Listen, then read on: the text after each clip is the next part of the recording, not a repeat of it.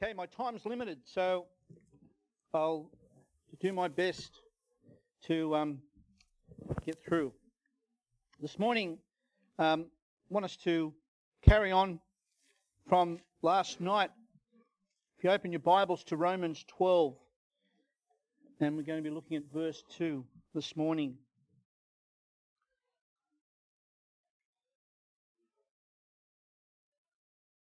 Let's bow in a word of prayer as we open God's Word today. Father in heaven, we thank you for your Word. We thank you, Father, that as we come to you this morning, we're seeking, Lord, for you to speak to our hearts, to challenge our lives in our walk with you. Father, you know us all. You know everything about us. You know where we are in our spiritual walk. And Father, you know what we need in our lives day by day, and we thank you that you love us and you care for us and that you've given us all things richly to enjoy. And we thank you especially for your word and ask that you'll undertake in every way this morning as we share these wonderful things together. In Jesus' name we pray. Amen. Last night we were looking at Romans 12:1, and I said that Romans 12:1 and 2 are a very important verse in the life of the Christian. And as I didn't fully explain this illustration, but Pastor Mitchell, this is one of his illustrations, so I'll give him the credit. So if you don't like it, it's his fault. But no, seriously, I shouldn't say that. Get myself into trouble. I really like this pulpit, by the way, and it's a good height. I'm going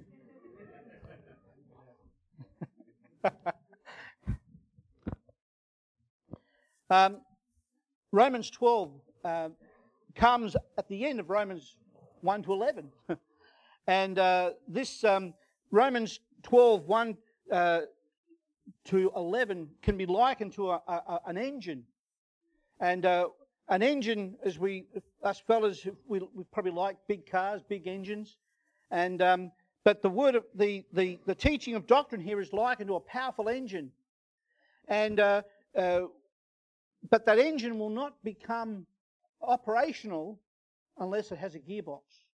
You can have a car that has a great engine, but if it doesn't have a gearbox, it's not going to go anywhere. And Romans 12:1 and 2. Is that gearbox. It is the linking of all that God has taught us in Romans 1 to 11, putting it into action in our lives. The presenting of ourselves as a living sacrifice to the Lord Jesus is needful for if we want to live a victorious Christian life. Jesus Christ needs to be Lord.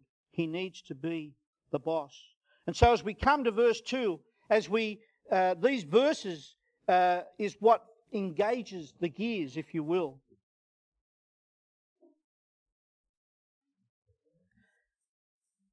Let's read these verses. I beseech you, therefore, brethren, by the mercies of God, that ye present your bodies a living sacrifice, wholly acceptable unto God, which is your reasonable service. And be not conformed to this world, but be ye transformed by the renewing of your mind, that ye may prove what is that good and acceptable and perfect will of God. Verse 2 here, be not conformed to this world.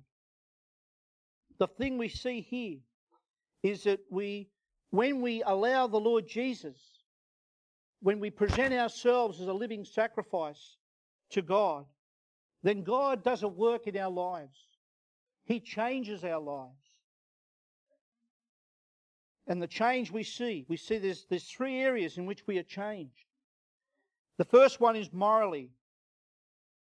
Paul says, be not conformed to this world. The word conformed here is the picture of being squeezed into some mold. You know, we get clay or something, and we try and push it into the mold. We want this thing, the clay, to be a certain way. And the world wants us to be conformed to itself. But The Word of God says here that we're not to be conformed to this world.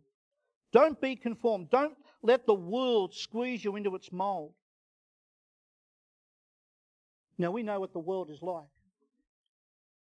1 John 2, 15 and 16 tells us what we're not to do. We're not to love this world. We're not to be conformed to this world. We're not to love the things that are in the world. Because if we do, the love of the Father is not in us, as 1 John 2, 15, 16 says. It says, for all that is in the world, the lust of the flesh, the lust of the eyes, the pride of life, is not of the Father, but is of the world. And the world passeth away, and the lust thereof. But he that doeth the will of God abideth forever. You know, the world has its fads and its fashions, and the world wants to mould us. It wants to exert pressure on us to conform to its fads and its fashions, its diets and its dress. But it also wants us to conform to its morals and its ethical standards and religious beliefs. The world is no friend to the Christian. The world is no friend to the man, the woman, the boy, the girl who presents themselves as a living sacrifice to God. The world is the devil's lair for sinners, and it is the lure for the saints. We need to be careful, and we need to not be conformed to this world. And so the Word of God here, as we present ourselves to God, God starts to do a work in us. The believer whose body has been laid upon the altar of God will not be conformed to the world. He is morally changed.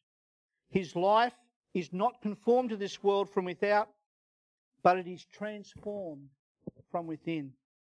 And so secondly, we see not only a moral change, but we see a mental change. Be ye transformed by the renewing of your mind. Now, I'm sure we're all well taught here. What I'm telling you this morning is nothing new. But let me just share that often we need to hear it again, don't we? This word transformed, it's a wonderful word. It's the word which we get our English word metamorphosized. Metamorphosis, that's the word. And the dictionary defines metamorphosis as change of form or change of character. And of course, the example of this is that of a caterpillar. I'm sure we've all seen a caterpillar crawl into its little cocoon, its little chrysalis, and after a period of time, this little caterpillar emerges as a beautiful butterfly. The same creature which entered the little tomb is changed. He's changed so remarkably that we can't recognise it as a caterpillar. It's a butterfly, and it's remarkable. It is this kind of change the Holy Spirit wishes to work in us, not to turn us into a butterfly, but to change us into the image of His Son. He does work that as we present our bodies, we present ourselves as a living sacrifice. God does a work. He changes us morally. He changes us mentally. We start to think differently. But we need to allow the Lord to do His work in us. We're not to be conformed to this world. We are to turn away from the things of this world and seek only Him. And we do that by presenting ourselves daily to the Lord as a living sacrifice, if need be. This word transformed is the same word as we read in Matthew 17 as being transfigured. Remember, the Lord Jesus was there on that mount. If you want to turn back to Matthew 17.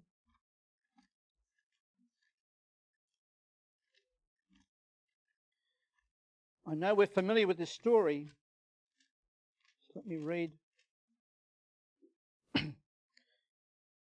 After 6 days, Jesus taketh Peter, James, and John, and his brothers, and bringeth them into a high mountain apart, and was transfigured before them. His face did shine as the sun, and his raiment was as white as light. What's the true nature of a caterpillar? It's a butterfly. What is the true nature of the Lord Jesus? It's deity. Now, the Bible tells us that when Jesus was on earth, he was just like any other man. He could have been lost in a crowd. You know, these pictures we see of Jesus with a halo or a dinner plate behind his head. He didn't look like that in his earthly existence. He was just like any other man. In fact, in Matthew 26, when Jesus was in the garden with his disciples, Judas, the one who betrayed him, said to the Pharisees and the guards, he says, "Now, I'll give you a sign. The one that I kiss, that's him. That's who you need to arrest." I mean, if Judas got it wrong, they would have arrested the wrong person. Jesus was no different outwardly. He was a man in every way. He was a beautiful mix of humanity and deity. But Jesus was not just an ordinary person inwardly. On the Mount of Transfiguration, the true nature of the Lord Jesus came out, and that was deity. His face did shine as the sun, and his raiment was as light. Jesus began to glow, and the disciples saw the glorified Lord Jesus.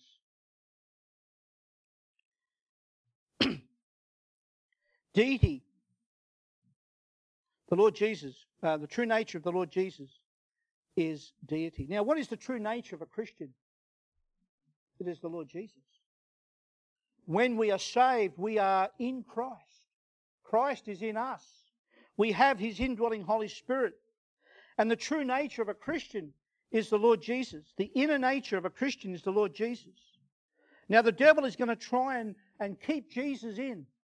He's going to try to make us conform to this world. He doesn't want Jesus to come out. So he wants us to conform to the things of this world so that the true nature of the Lord Jesus will not surface. Yes, the true nature of a Christian is the Lord Jesus. And as we present ourselves a living sacrifice, then are we transformed by the renewing of our minds. The inner nature which the Lord Jesus comes to the surface, and people see Jesus in us. Do you want people to see Jesus in you? Do you want people to look at you and say, "Yeah, you're different. There's something about your life"? Because people will notice when we are living for the Lord.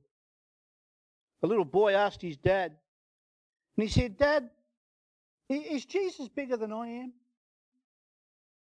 And his father thought, "Well, I guess so, son. I guess Jesus is bigger than you are." And the little boy says, "Well, then I guess he should stick out then, shouldn't he?" You see, when Jesus is living in us, he should show. The Lord Jesus should stick out by our actions, by our words, by our works. Brother Mick was talking about our walk with the Lord. We show the love of Christ by the way we treat one another. Our walk should show that there's something different about us. And as we submit ourselves to God in our lives, as we present ourselves as that living sacrifice, as we seek the Lord to use us each day, then he should stick out. The Lord Jesus will do his work in us. He will transform us by the renewing of our minds. If Jesus is living in you and me, then he will show, he will stick out. The inner nature of a Christian is the Lord Jesus.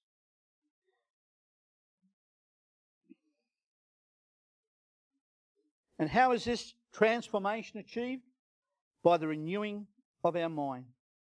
In Proverbs 23:7, we read, "For as he thinketh in his heart, for as a man thinketh in his heart, so is he." You know, what you think determines how you act. And if we think right thoughts, we will have right actions. It's that simple. And the way that our mind is renewed is through the intake of God's word, by the meditating on the word of God, by having our devotions, by asking the Lord to speak to our hearts through the study of his word. It's by when we come to church. I trust that when we come to church, we come with a desire for God to speak to our hearts today. We pray for the preacher. We pray for our Sunday school teacher. We pray for those who minister the word to us. And that we pray for ourselves, and that our hearts will be prepared for the receiving of God's word. You know, most people think they're doing God a wild favour by coming to church. They think, well, I've done my bit, and that's it. Their service for God is coming to church. This isn't service. This is the filling station. Church is where we get encouraged and built up so that we can go out and serve. That's why the Word of God says that we're not to forsake the assembling of ourselves together. There's that mutual encouragement, that mutual renewing. Well, keep an eye on the time. Well, so we're changed mentally, morally, mentally. And the third thing we see here in this verse 2 is that we are changed motivationally. You see, when we allow the Word of God to work in our heart, as we allow our minds to be transformed, we see here in Romans 12:2,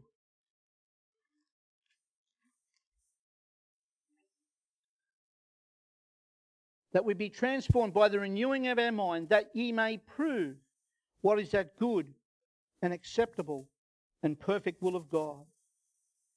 The word prove means to put into practice. It means that we are being tried and strengthened in God's will. You know, God has a perfect plan for each one of us. And sometimes God's will may not be what we think it is. And we go through times of difficulty. We go through times of why is this happening? The other day, I had a day off. I had my whole day planned.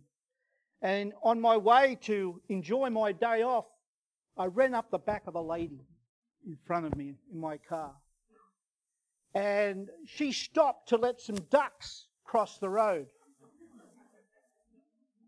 My whole day was ruined over ducks.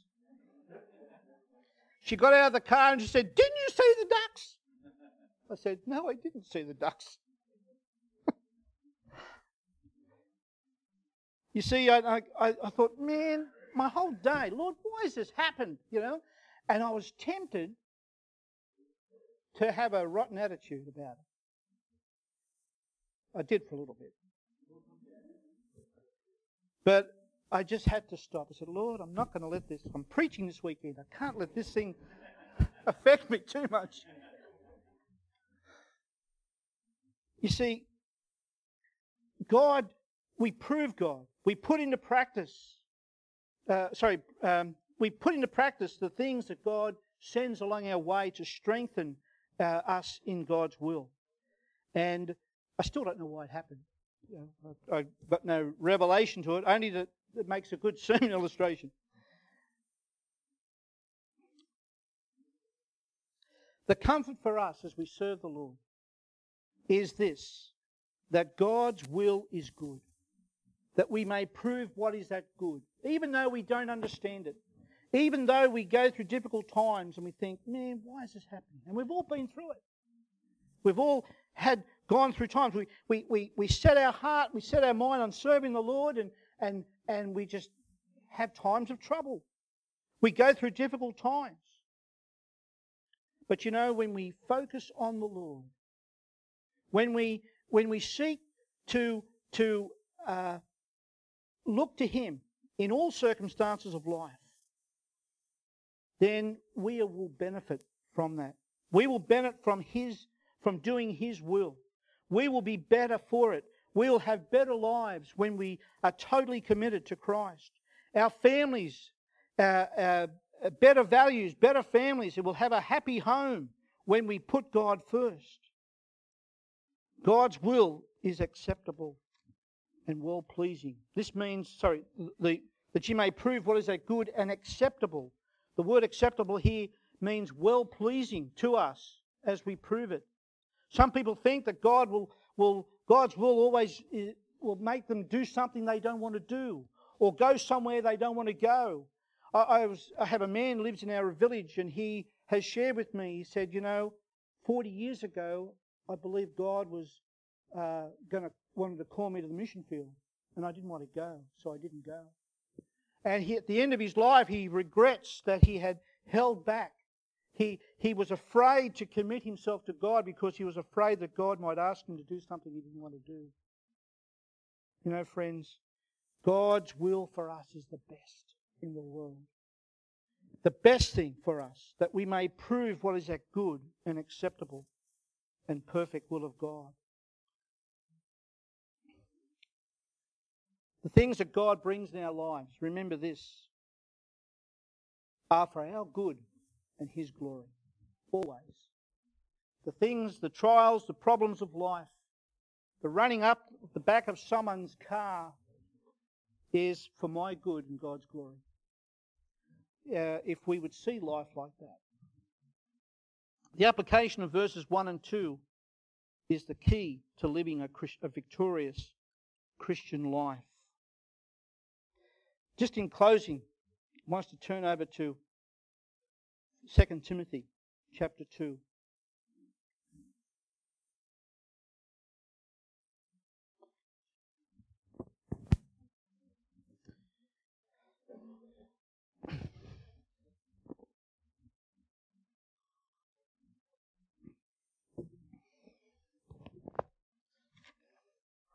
The title of my message this morning was Vessels of Honor.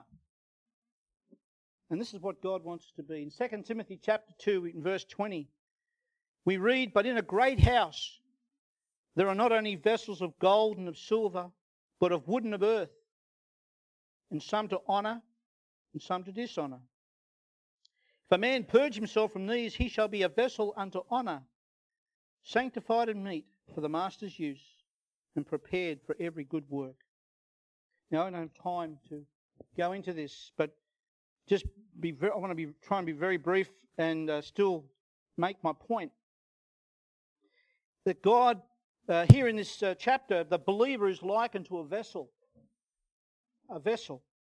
And what God wants in all of us is that our vessel be clean. God can't use us if we're dirty. God can't use us if we are not clean and prepared.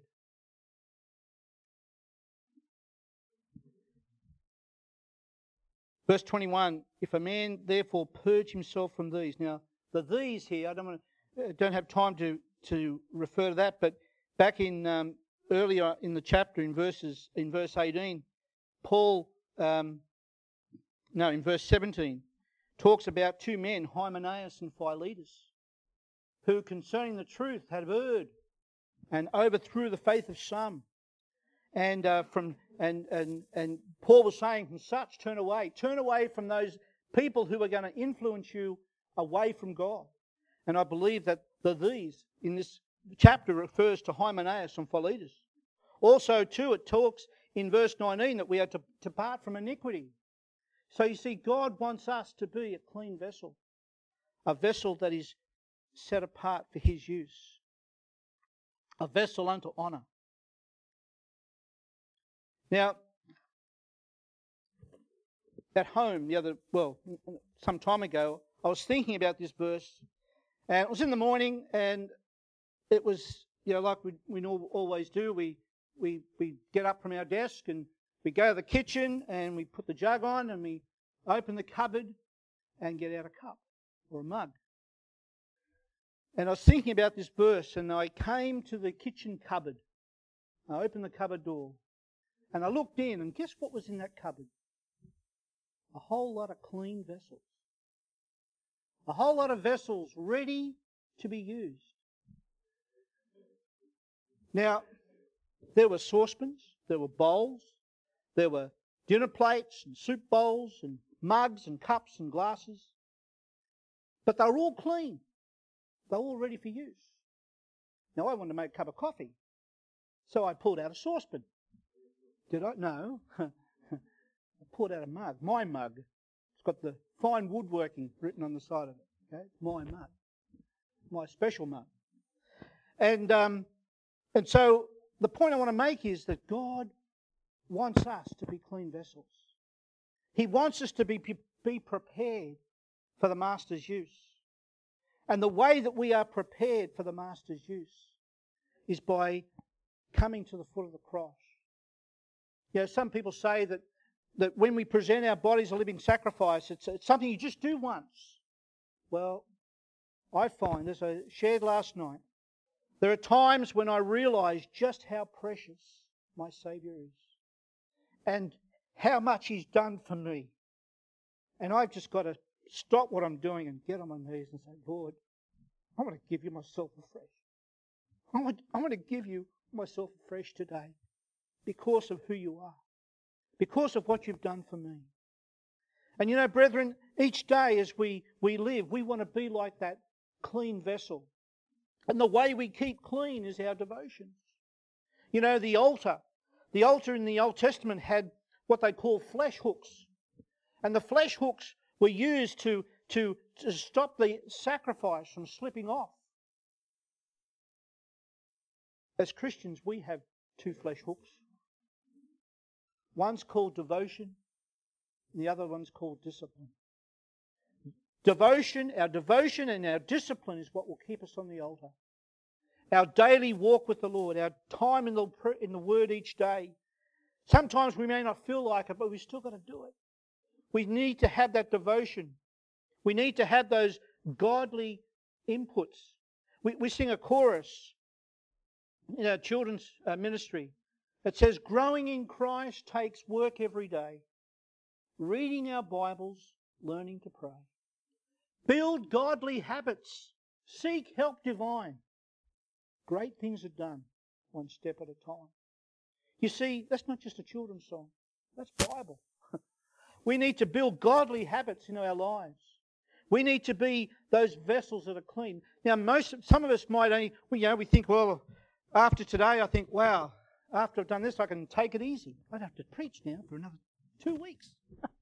Great. So what do? Do I just veg for the next 2 weeks? No. The discipline, the devotion that we have as believers is, Lord, I thank you that I don't have to do this for another 2 weeks. Lord, please just work in my heart. Help me as I prepare, as I read your word. Lay upon my heart what you want me to share. And we are prepared each day. We are preparing. We're endeavouring to keep ourselves clean so that we are a prepared vessel. Because, you know, during the week, we might get a phone call. Someone needs our help. And if we haven't been in the Word, then we may not be able to help that person as well. I'm not just talking about pastors, I'm talking about all of us. We all have, we don't know how the Lord wants to use us.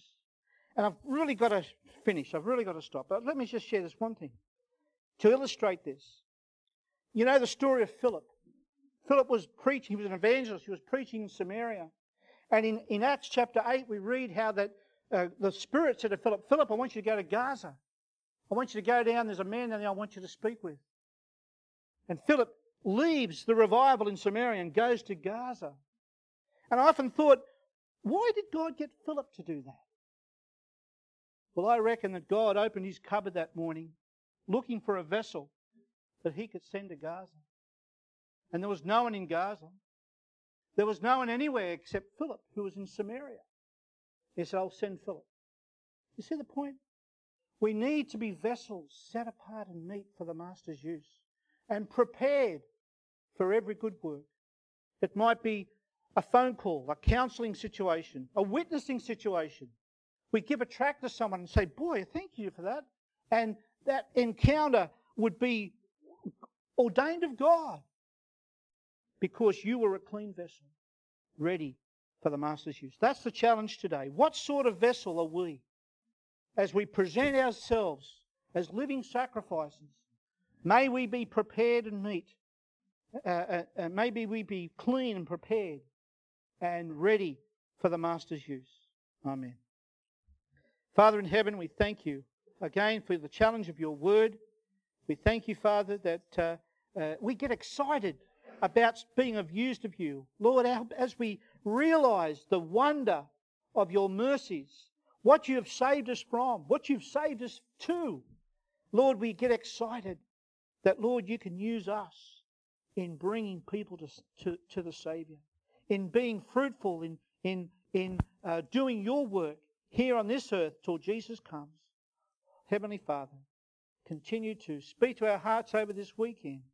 May we leave this place more holy, more prepared, more determined, having a passion to serve and a passion to serve you all the days of our life.